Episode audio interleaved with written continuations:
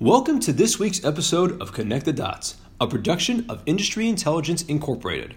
I'm your host, Nevin Barich. This week's topic school supplies amidst the coronavirus pandemic. Now, I want to start with a little confession. When doing some research for this week's show, I realized something. I haven't been in a classroom in nearly 20 years. I graduated college in 2001. And between 2001 and today, technology well, it's advanced a teensy weensy bit. And so I wondered do students today still use the same supplies that I used back in the day? Maybe today's students have no idea what a pencil is. Maybe instead of textbooks, everything is stored on an iPad. I don't know. My son is 22 months old, so I haven't yet had the pleasure of shopping for school supplies as a parent. So I reached out to my sister, who's a high school English teacher in Boston and the mother of a six year old who's starting first grade and she assured me that the school supplies that I'm familiar with pencils, pen, papers, notebooks, backpacks are still common in today's classrooms. So that's good to know. Kids are still using the classics. So we're talking about school supplies this week for a couple of reasons. First, it's back to school time. It's the second week of August, a time when lots of schools get ready to start up again, and thus parents go shopping for the pens and paper their kids need.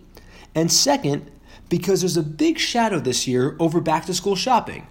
That shadow being the coronavirus pandemic. Now, right now, many school districts across the U.S.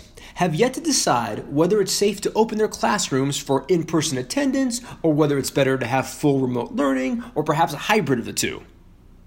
And let, us stay on this for a minute because this is a situation that's extremely tough for parents. It's the second week of August and many still don't know what their children's school situation is going to be.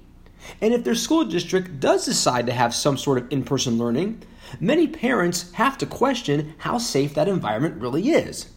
Now, I, I don't want to get too political here, but it, it is important to point out that you have certain high ranking federal government officials who say schools must open in the fall. And then you have several local school and health officials saying, you know what, it might not be safe. And for parents with school age children, that's got to be maddening. Because, because what do you do? I mean, who, who do you believe? What's going to happen? How do you prepare? Now, my wife and I are lucky. Our son is too young for school, and we have a situation that allows us to care for him at home. But then there are parents like my sister who doesn't know yet what, what her daughter's school district is going to do.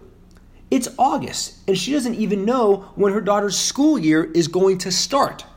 She's in limbo, like so many others.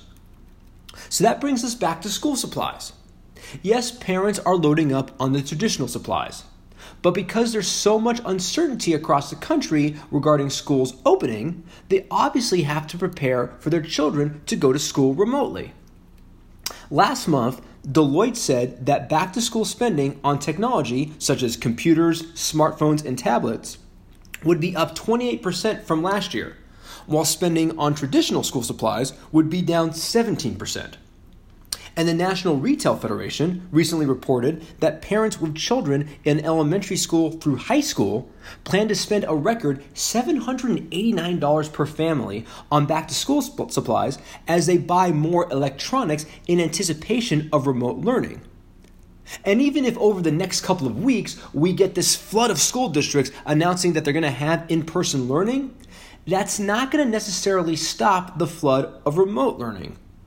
A new survey found that 82% of parents were thinking about homeschooling their children this fall, with nearly half of those parents seriously considering keeping their kids home in both 2020 and 2021. So it's easy to connect the dots here. School districts across the country aren't sure yet whether they'll offer in person or remote learning or both. So parents are spending more money on more technological school supplies to prepare for the possibility of remote learning. And even if most districts offer in person learning this fall, many parents are seriously considering homeschooling their kids for safety reasons, which would continue the increased spending towards technology. No matter how things play out, it's going to be a school year unlike any other. That's going to do it for this week's episode of Connect the Dots, a production of Industry Intelligence. You know, it's easy to find out more about industry intel. Just go to www.industryintel.com, check out our blogs, check out our podcast, check out our services, check out our team, and find out how we can make your business better. Thanks for listening. I'm Nevin Barich. Until next time.